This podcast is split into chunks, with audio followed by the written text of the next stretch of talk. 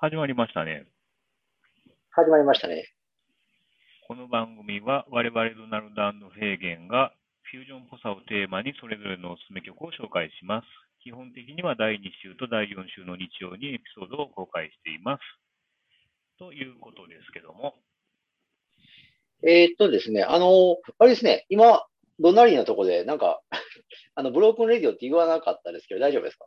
えあれ言ったかな？あ、言ってないな。ちょっともう一回取り直そうか。あ、いや、別にどっちでもいいですよ。あ、もうはじ、は流れでこのまま行ってもよかったけブロークンレディオですね。ど。はい。あまあ、ブロークンレディオなんで始まりましたということで、はい。長くやってるとね、そんなこともあるよということで、そうですね。まあ、あれですよね、えーっと、コロナ広なってますよね。奈良もね、けけ結論というか、そうそう、なんか、我がホームタウン、奈良も、なんか、余計、なんか、あ、なんか、なんか急激に今増えてるということで、そうですね。うーん、まあ、ベッドタウンらしいといえばらしいですけどね。まあね、大阪との行き来がすごいですからね、やっぱり。まあでもそ、あんまりでもそれを言う言うっていうのもどうかなと最近僕も思ってて、うん。なんかあのー知事さんがやっぱり割と大阪、大阪って言うてるみたいで、それが結構評判悪いみたいなんでね。ああ、新井さんが。うん、大阪のせいにばっかりしてると。もう奈良、ね、奈良県独自でやっぱりね、それは人も動いてないわけじゃないんやし、まあね、うん、なんか、言いようもあるやろうって感じもしますけど、確かにね。新井さん自身はもうなんか世田谷にずっと住んでるんじゃないかっていうね、疑惑もまあ結構言われああ、ますけど奈良、ね。もう、奈良じゃないと。そういう話もね、ちらほら、本当か嘘かね、聞きますけど、結構、あれですね、あんまりこの中身のあることを言わない人っていう印象はありますけどね。中身のあること言わないっていうか、単純になんかコロナ禍になってからやっぱり、うん。あの、知事、知事職っていうのがやっぱり、なんか注目を集める機会時々ありますけど、うん。奈良の知事ってやっぱりもう一つ存在感がないというか、まあね、やっぱ世まあ、田旗も、谷、旗も振らないというか、うん東京色が強いんでしょうね。うーん。まあ、それはまあ置いといてね、まあ、粛々とブロークンレディオはやっていくということでね。そうですね。あの、小室、小室圭さんのあの、26枚にもわたる、好きですね。事前ミーティング、そうそういえば事前ミーティングでこの話の忘れて、忘れてましたよ。のしたかったんですね。いや、というか、あなたなら僕読んでんちゃうかなと思ってね、26枚。いやいや、さすがにね、あの、暇なテストでやっぱり読まないですね。なんかあなた、いや、実は読んだんですけどって言いそうやな。いやいや、まあ、僕も当然読んでないんですけど、まあ、しかしでも、うん。うーん、なんか変な理屈ですよね。26枚でも書けないですけどね。まあ、この、こまあ、まず言う、まあ、スタート時点として26枚本当に本人が書いてるんかっていう疑わしきとこもあるんですけど、あー、ゴーストライターまあ、おると。そこはまあ、そこはまあ、大100歩譲って書いたとしても、うん。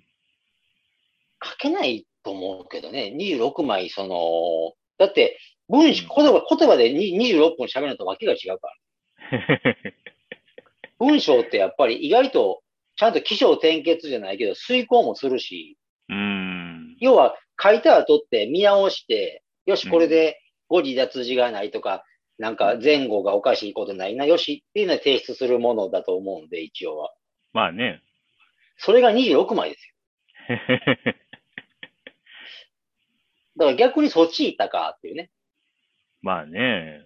あの、早く、早く公の場に出て、なんか謝るとか誠意を見せたら、うんまあまだほとぼりも収まる可能性あるじゃないですか。うんうんうんなのに、表にはまあ出ないで、長文のなんかうん。文章を送りつけてくれるっていうね。これでも読んどけみたいなね、感じでね。余計神経逆なでするようなことしてますよね。まあ、庶民的な感覚からすると、まあ、ちょっと違和感すごいですね。うん、いや、庶民というか、だって読む、読む、相手によ読ませるっていう苦労をさらにかけてるからね。うん読んでくれっていうのがもう苦労じゃない、負担じゃないですか、めちゃめちゃ。はっきり言って。そう、そうですね。うん。しかも26枚。それって、まあ、誰に向けてんのっていうのはあるんですけどね。ちょっと僕もあんまり期ちんとあのニュース見てないんで、マスコミとかそういう報道関係者向けのことなんですかね。その24枚。うん、でたとえでもそういう関係者に向けたものの資料としても、26枚のボリュームっていうのは、うえーってなりますよね。なんか何やねんこいつってなりますよね。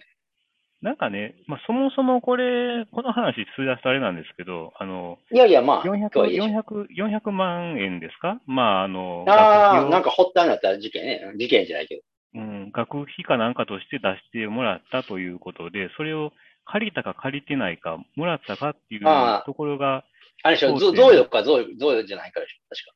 うん、っていうところは焦点になってるみたいなんですけど、なんかね、そこの時点で、まあ、さっき庶民とか言ったんですけど、まあ、感覚、単純に感覚がずれてるっていうか、400万ってもらえるかっていうね、単純に。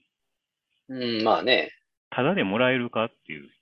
あの、仮にね、も肉親で、親からっていう場合でも、やっぱりこれちょっとは返すだろうっていうね、気がするんですうよ。ん。まあ、だから、そ満額は返さなくても、やっぱり後々家に入れるとか、なんか別の、のうん、形でおはいはいはい。まあ、時間がかかってもね。ううん。ん。やっぱりその辺のなんかアクションが起きると思うんですけど、全くでしょ。いや、なんか、でもその小室さん側の主張としたら、だからあれは、なんかその26枚の文書が出た後にネット記事をちょっと見てたら、あれをか、うなんか返さなかったのは、うん。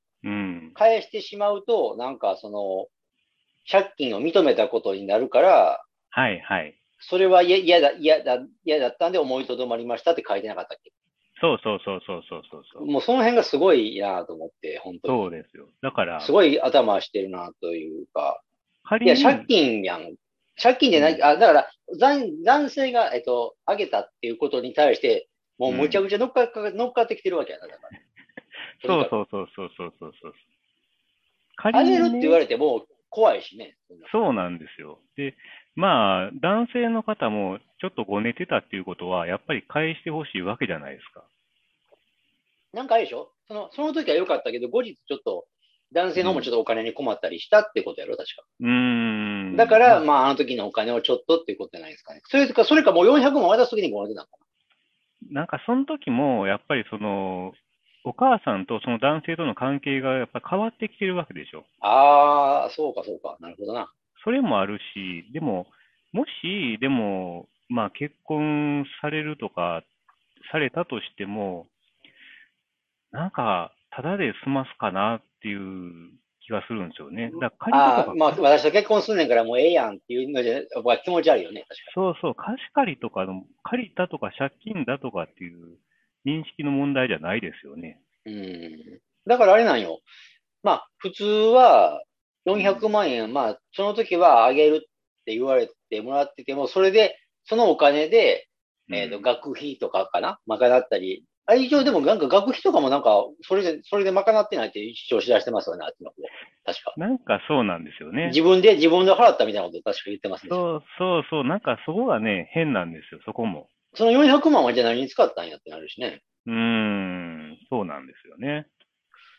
まあ、その辺はちょっとはしょったとしても、400万を、たとえ一部か全額か知らんけど、学費に当てて、今、あの人はが、まあ、いろんな、いまあ、知ったもんだがあったけど、外国に今行って弁護士の資格かなんか取ろうとしてるわけでしょ？うん。そういうこと、ということはやっぱり、恩人に当たると思うんですよ、その人。そう、そうですね。だから、いや、返さなくていいのにって言われても、実は持ってきましたっていうのが、まあ、割と普通かなと思うんですよね。なんならもうね。まあ、もう全額は無理でも、例えば、あの、うんいや、実は、ここまで私も、あの、慣れましたんで、あの時はいいって言われたんですけど、あのー少しずつでも、例えば返済させてもらえませんかっていう相談をしに行くとかね。うんうんうんうんあのー耳揃えて持ってくるまでは嫌だとまではさすがに難しいかもしれへんけど。まあね、毎月とかね、月付で払いますから、言うてね。やっぱりなんか、話がこじれてるというか、ね、ちょっと見にくい話になってますからね。これね、やっぱこんなことなんねやったらもう400万ぐらいはもう、ちょっと返したった方が良かったんちゃうのというね、気になりますけどねうん。その辺が、いや、だからその辺がまあ、たかが400万、再度400万なのか、やっぱりいや、やっぱりビタ一問払わへんでっていう根性なのか。まあね。まあ、あとなんかその、もう一個なんか、えー変なこと、人、証拠悪いことしてんな、この人って小室さんと思ったのは、なんか録音してたとかね。ああ、はいはい。なんかその、録音をしてしてたんでしょ？あの話をね。やりとり。で、しかもそれが、なんか、相手にも断りなく、まあ無断でやってたと。あそうなんですか、あれ。それは小室さんがとっさに、これはやっといた方がいいと思って、とっさにやり、やったんで、うん。一部取れてないとこもありますってまた言い訳みたいなことしてたんですけど、へえ。だからその音声も、だから都合がいい切り取り、切り方切り方ができるわけですよ、だかなるほどね。ら。うん、その、それも、だまああなたどうせ収録終わった後、検索でもしてみてください。あのね、やっぱりその録音するときっていうのは、まああの例えばまあ、うんそういう録音するときは、仮に録音し、無断でしたとしても、同じデータを、その話した相手にも渡さないとフェアじゃないんですよね。だから、だいや、だから、まあ普通の考えの人はそこまでもうしない、しないっていうか、例えば録音しましたら、これをじゃあお渡ししときますねっていう、こそこまで、まあ、できるような人だったら、こんなことになってないわけですよ、はっきり言ったら。でもあの人、法律とかのなんか、あれですよね。弁護士になろうとしてるんでしたっけ？建前はね、一応今のところはね。うん。なんかね、その辺がすごい。いや、もうだから結局、この問題というか、もう、そんなことはもう全部取っ払ったとしても、まあ、どこでどう土地狂ったのか、その人が結婚しようとしている人が、もう皇族の人だったっていうのが、もうこの話の核心だと思うんですよね。まあまあまあまあ。そその皇族じゃなくて、一般のお嬢さんだったり、まあうん。芸能人とかだったらもう好きにやってよっていう話なんですけど、まあね。まあ、よりによって皇族のそんな位の人と知り合って恋愛になって結婚しますっていうとこなってるから、うんえちょっと待ってと。うんやっぱりいくらなんでもっていうやっぱ人柄とかも家柄もありますしね、特に。はいはい。叩けば誇りというかなんかもうどんどん出てくるような感じになってるから、まあね。なんかね、いや、小室さん、僕もちょっと別に小室さんの敵でも味方でもないですけど、うん。出てきた方がやっぱり話早いと思うんですけどね、とりあえずは。ああ、釈もう明もう出てこい。ないっていうことにつきますよね。うーん。まあね。何年か前の映像ばっかりじゃないですか、あの顔出てくるの。のっぺりした顔。なんかあの、ボディーガードみたいな人がついたりとかしてね。そうそうそうそうそうそう。で、なんか英語が得意なんかほんま謎かですけど、あの好きな言葉はレッド・イット・ビーです、みたいなね。うーんって感じですね。セちょっとおもおもろいですけど、おもろいですけどね、なんか。うーん。ヨシキと同じですね。なもうね、ほぼね。あ、そうなんや。なるようになれっていうね、あの、ヨシキはうね。ん。まあそういうこといやー、でも、ヨシキと比べるのはあまりにも、ヨシキに失礼な方は言う気もしますけど、確かにね。ちょっとでもね、だから結局は、その、結婚相手がまあ、そんなどどでかい人だだなもんですから、うん。ここまでは関心事になってるだわけだけやからね。まあね。まあ、これも一緒にまあ見守りますか。あ、特にはないんですか？それ以上の、まあ、気になった話題って感じですね。気になって、いや、きそうそう、これは絶対ちょっとあなたと喋りたかったなと思ってたけどね。26枚の文章でね。なるほどね。うん、それはありましたけどね。まあ私から、まあ一番気になったのはやっぱ有吉結婚ですかね。あ、そうかそうか。あなたそういえばツイートしてましたな、そういう。ええまあ僕は別に気にはなっああ、まあなるほどと。ただし、なんかそのな、え、夏目ミクさんやったっけ？はいはいはいはい。そんなニュースもあったらっていう感じですよ。だからなんか何年か前に一回ほら、熱愛報道が出て、ありましたね。ちょっとなんかもみ消されたんちゃうかっていうなんかあれでしょ？あれ、うーなんか。ん、なんかね、ありましたね。そんなニュースもでもコロコロっと忘れてました、僕は。まあまあ、その話はまあ広がることはあんまりないので、まあそろそろあ、そうですか。本編に行きましょうか。はい。まあおめでとうございますということでね。はい、本編の方に行きましょ えーっと、じゃあ本編はまああのおすすめ曲を紹介しているわけなんですけども、えーまずじゃあドナルドから、えー今回のおすすめ紹介しますが、今回は、えー渡辺和美の I'll Be There という曲になります。で、この曲は1979年にリリースされたキリンというアルバムに収録されているんですけども、あの、アルバム自体、まあ、の坂本龍一と、え渡辺和美の共同プロデュースということになってまして、でこの I'll Be There という曲については、作詞が矢野明子、で、作曲が坂本龍一という感じで、結構坂本龍一色が出てるんじゃないのかなっていう風な、個人的にはそんな印象を持ってるんですけども。で、まあ、この曲ですね、えー知るきっかけ、知ったきっかけが、まあ、あのイギリスのですね、えーミッドナイトライオットっていうレーベルが、まあ、ダサい名前のレーベルがあるんですけども、まあ、そこが、ね、真夜中の暴動ですか。そうそうそうそう。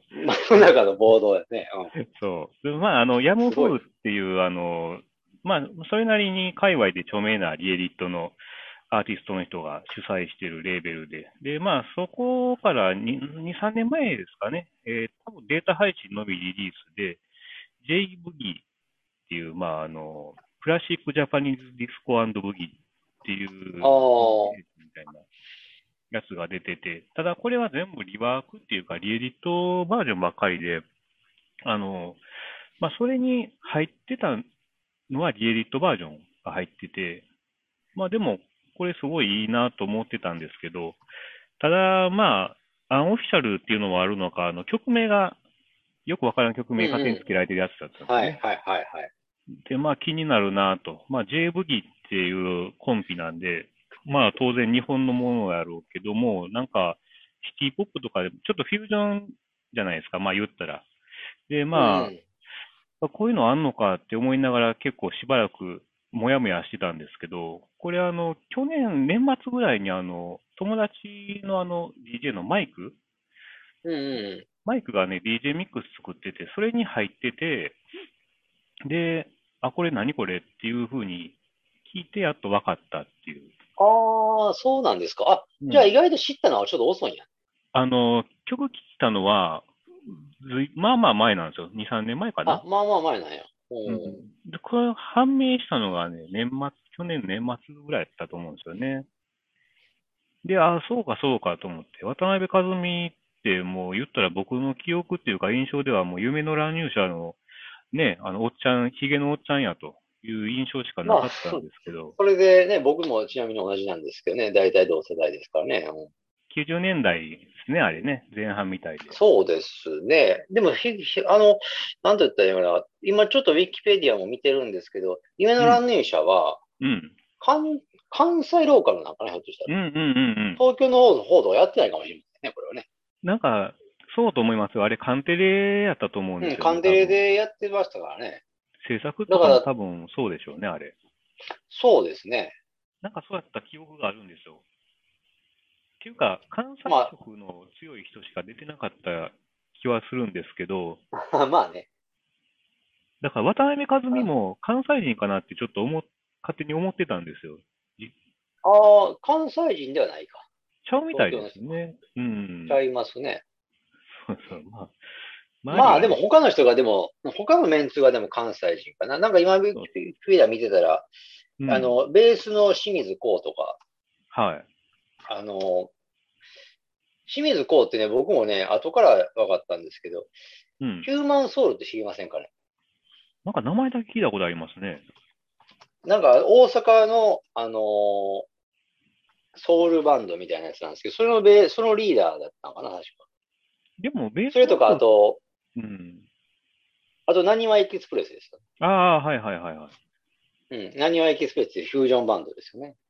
これでも、まあ、90年ぐらいで、90年代前半で、で、計算したら、まあ、この時の渡辺和美って38とか39か、まあ、40なってないと思うんですよね。ああ、そうなんや。やっぱりちょっとかおおっさん、おっさん然としてますよね。おっさん然としてるけど、やっぱ、今の僕らより年下なんかって思うと、なんか、ちょっと複雑なそうそれはまあ渡渡辺克美に限らずっていうか、割と言えますよね。うーん、この時代のね、その40前とかアラフォーってやっぱり、おっさんに見えますよね。見えますね、確かに。そうそうそう。まあ、そうか。そういうイメージで、特にだから夢の乱入者って、まあ僕が中学か高校とかそんぐらいの時、大学とかの時で、一番まあ、ダサいな、この人らみたいな印象を持ってたんですよね。夢の乱入者見てて。ああ、あそうなんや。うん、絶対関わることない人らやなと思ってたんですけど、まあやっぱね、あのそういうまあミッドナイトライオットさんのおかげもあって、渡辺和美もいいのあるやないかということで、僕がね、持ってるのはこのキリンっていうアルバム。ああ、キリンね。はいはいはい。で、まああの、えーっと、この Spotify に入っているのが、あれなんですよね。あの、東京ジョーっていうアルバム。ああ、東京城ね。はいはい。とか、まあそんなやつ。東京城はあれですね、どうも坂本龍一と渡辺和美が一緒にやった曲を集めた。やつのコンビネーション、コンビネーションがね。はい。あれ、僕は東京城の方持ってるんですよ、ちなみに。あ、そうなんですか。ちょっと今、今持ってきてないんですけど、なかったんで、あの探せなかったんで。ああ、そうですか。東京城の方で載ってました、スポティファイに。ああ、そうですね。そうですよね。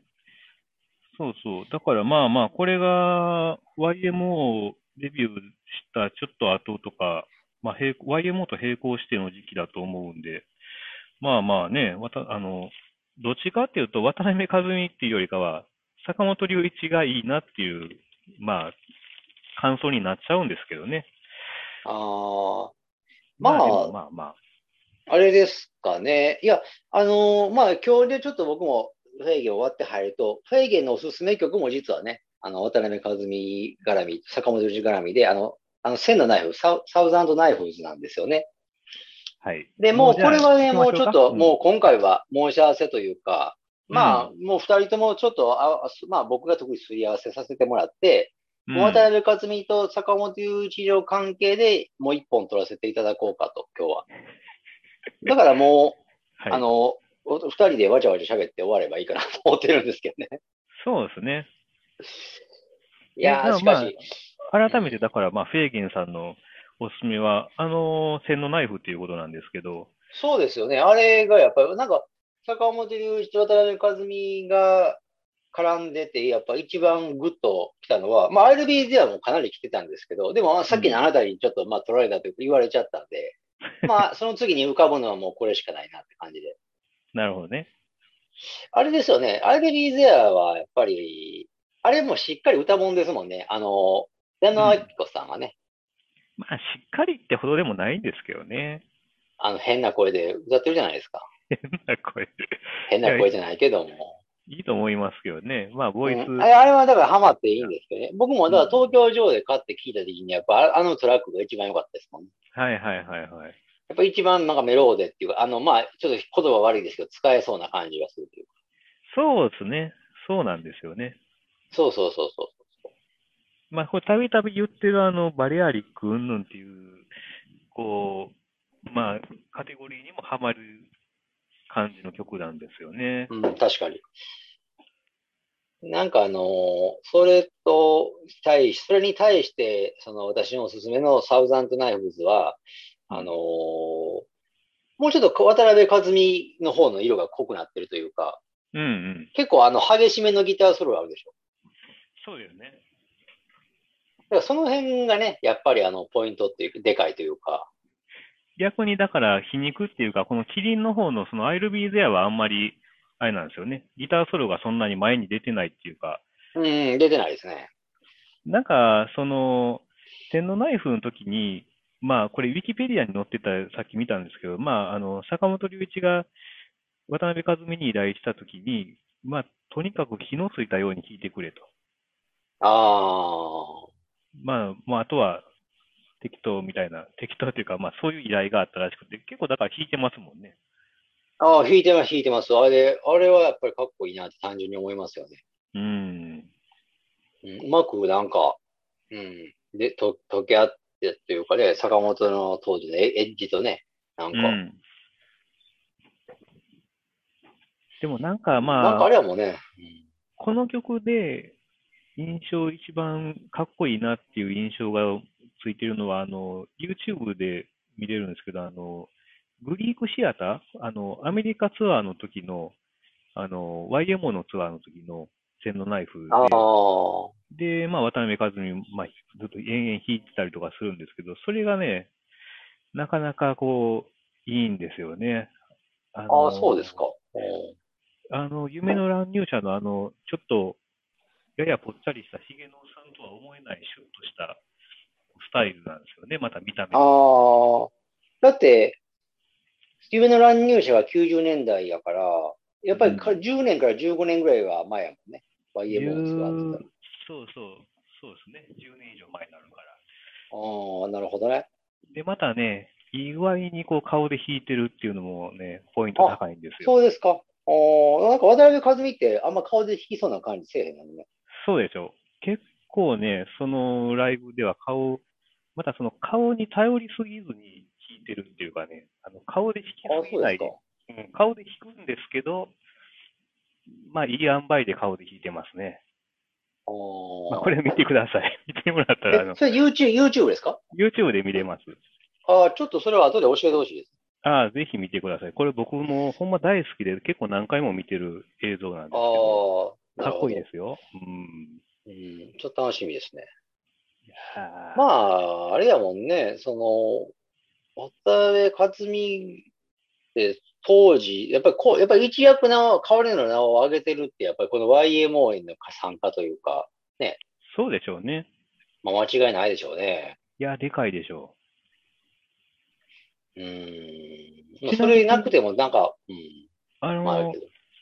フェーゲンさん、渡辺克美と思ってるでしょ？ああ、思ってますね。和美なんですよ。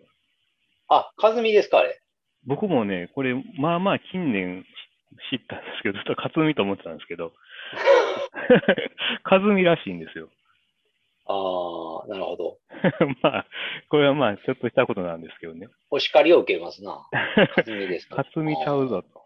いつまいざるちゃうぞということでね。なるほどね。ソバージュかけてへんと。そうそうそう。なるほど。これ、まあ、なるほどね。でも、私のね、あのーさっきあなた出してたキリンあるでしょ。でキリンはね、僕で、確かね、昔買ってて、やっぱり、もう今、売ったと思いますね。ないと思いますね。ああ、そうですか。ただしね、あの、ライブの方があるでしょ。キリンライブっていう。あ、はいはいはいはい。うん、あっちの方はね、持ってますよ、確か。あそうですか。やっぱりあれなんですよ。その、触れ込み。まあ、それがでもね、そのキリンとかの音が好きで買ったというよりかは、うん。あのーまあ、ちょっとこれ収録前にあの、山下達郎話を僕らしてたじゃないですか。いつはポッピンタイムの。はいはいはい。要は、いつはポッピンタイムもあれ、あれのライブ、あれライブ版でしょ。うんうん。で、キリンライブも当然ライブ版で、はい。で、収録場所が同じなんですよ。六本木フィットインかな。ああ、なるほどね。で、年代もまあ、おおよそ被るということで、はいはい。だからやっぱりその、優秀な録音、優秀なライブ版としてなんか評価されてるみたいなんですよね。ああ、録音がね。まあそういうこともあってちょっと探して買ったんですけど、うーん。そっちにも当然 be there は入ってますしね。なるほど。うん。いいですか？そっちも。まあ、まあいいですね。でもやっぱりあれかな、うんなんか昨今の中古レコード情報に絡んでくると、そのキリンのライブの方は高かったという話は聞いたことないですけどね。うーん。そうですね。どういうわけかね。うん。まあこれ帯、キリンの帯は、帯を見ると、アドリブの日本のクロスオーバーベストレコードって書いてますね。ああ、そうでしょうね。だからやっぱり、あの、当時からセールス的な評価は高かったんじゃないですかね。なるほどね。うん、売れてね。うん。で、なんか、そのアルバムにも入ってんのかな？あのー僕ね、この、なんか、紹介してない曲出して恐縮なんですけど、結局この二人のコラボレーション、坂本龍一と渡辺和美のコラボレーションで、一番びっくりしたのが、あの、ジノバレニのカバー入ってるでしあ、そうなんですか？ょ。あの、それに入ってないのかな？あの、うんリバーマストフローって入ってない。いや、これには入ってなかったと思いますあよ。、それにはじゃあ入ってないのか。ああ、なるほどな。うん、カバーは入ってたけど、ジノバネリじゃなかったな。うん、ないない、ないと思います。その僕が、僕が持ってる東京城の方に入ってるんですよ。あ、そうですか。うん、でもこれ、東京城自体がコンビネーションアルバムやから、うんうんうん。大元があるはずなんですよね。あの、まあ、このじゃあ、あリバーマストフローやな。うんこのリバーマス、ザ・リバーマストフローをカバーしてるっていうのが結構僕ショックで当時は受けて。まあ、ジノバネリーがすごい好きやったから、はい、しかもはい。この曲も好きやったから、うん。で、あ、こんなんやってるんやと思って、で、またもう一つショックっていうか、まあ面白い、まあ面白かったのが、ボーカルがやっぱ矢野明子さんなんですよね。うん、あそこがちょっと面白くてね、あ。独特の癖でやっぱりやってましたね。うんだから結構つながるんでしょうね。その時代の人だっていうのはね。うーん、そうやね。だから、でもね、これ多分ね、70年代末ぐらい、ジノバレリーのそのオリジナル自体もそれぐらいに出てるから、うん。ほぼリアルタイムで、だから、目つけてるというか、評価してるってことですよね。まあそういうことですよね。うん、だからやっぱり評価、ああ、この人たちこんなんも好きなんやって、なんか僕結構びっくりした記憶あるな。ああ。まあ同時まあ、代だから。そのジノバレリーの方も、うん、ジノバレリーの方もね、これが入っている、そのブラザートゥブラザーというアルバムはもうまた AOR の、AOR とかフュージョンの金字塔としてなんか評価託されてますけどね。はいはいはいはい。なんかそれに結構僕びっくりしたな。なるほどね。まあ、そんな感じですよ。そんな感じです。あれですけど。まあそんなとこですか？そうですね。まあ、もうあれじゃないですかね。今回はちょっとうん。最初の冒頭でも結構喋りすぎましたし、まあね、ちょっと小室さんの話でヒートアップしましたんでね。まあ、もう一個の方の別のね、あミュージシャンじゃない方の小室さんでね。まあじゃあこんな感じで置いときますけども、えーそうですね。フュージョンがもうだから一応今回で最終回ということで。そうそう、6回ワンセットとしてますので、一応今回で一区切りになりますので、まあまたプレイリスト作ろうかなと思うんですけども、ああ、そうですね。で次回からね、えーまた新たな新シリーズということがでですね、そうそう、あのの、カンバーズ入れずに始まるということで。えー60年代ロックでそうなんですよね。うん。漫遊していくなんかというね、そうね、乱入ですよね、まさにね。あのー、漫遊ね。だってフュージョン、フュージョンでこの間が AOR でしょ？はい。ちょっと洗練されたものが続いたなと思ったら、急にね、なんかいきなり60年代ロックと来たもんですからね。ちょっとこれもまあ、まあ、メリハリをつけていこうかというね、感じでしょうか？急に泥臭くなりましたね。まあ、まあ、これから何をね、セレクトするかはちょっとお楽しみにはなるんですけどね。そうそう。逆にだからまあ、今までこうやって割と洗練されたものよりやったのがどうなるかっていうところも楽しみにしていただければっていうことですね。そうですね。まあ、ただもう紹介と言いましても、やっぱりお互いのね、なんか体験に基づくものの紹介になりますよね。当然僕らも世代的には60年代は後追いなんでね。そうです。うんはいだからやっぱり僕らがその中高生、大学生とかに音楽かじってた時に、どういうふうに接してたのかとか、思い入れによって変わってくると思いますよね、これはね。これだから結構面白くなると思いますけどね。そうですね。普通にだから60年代のなんかそのディスクガイドの延長としてこの番組聞かれてる方にはちょっとショックな内容になる可能性もありますけど。まあ、それについてはやっぱりまあ、フュージョン界でもそうなんですけどね。結局は、ちまあねずれたところでっていうか、まあ、あのーそういうガイド本で載ってるようなものを並べても、まあね、やってる意味がないっていうのもありますので。そうですよね。まあ、とか言いながらね、結局でも定番ばっかり紹介したりしてね。まあ、わからないですよ。そこは。定番の素晴らしさってやっぱあるからね。だからまあ、あのーまあ自分なりの選曲をしたつもりが定番揃いになってしまうっていう可まあね、能性はね、はいはい。はらんでますけども。ありえますけどね。そのあたりどうやっていくか、交互期そう待ですよそう。そうですね。特にまあずらしにくいところもあると思うんでね、60年代とかは。うん。まあそのあたりをね、ちょっと、どんな風に喋るんやろう、紹介するんやろうと思って聞いていただけたらと思いますけど。はい。じゃあまあ、えーっと、告知というか、えまあ業務連絡ですね、いつものー、ね。業業務連絡ですかね。えー今回ご紹介した曲は番組のブログにて聞くことができます。アルファベットでブロークンレディオ、ドナルドとかでググっていただければ大体一番上に出てきますので、気になった方はぜひチェックしてみてください。で、ツイッターやってます。アカウント名はすべて小文字でブロークンレディオアンダーバー JP となってます。フォロー、リプライ、メッセージなどよろしくお願いします。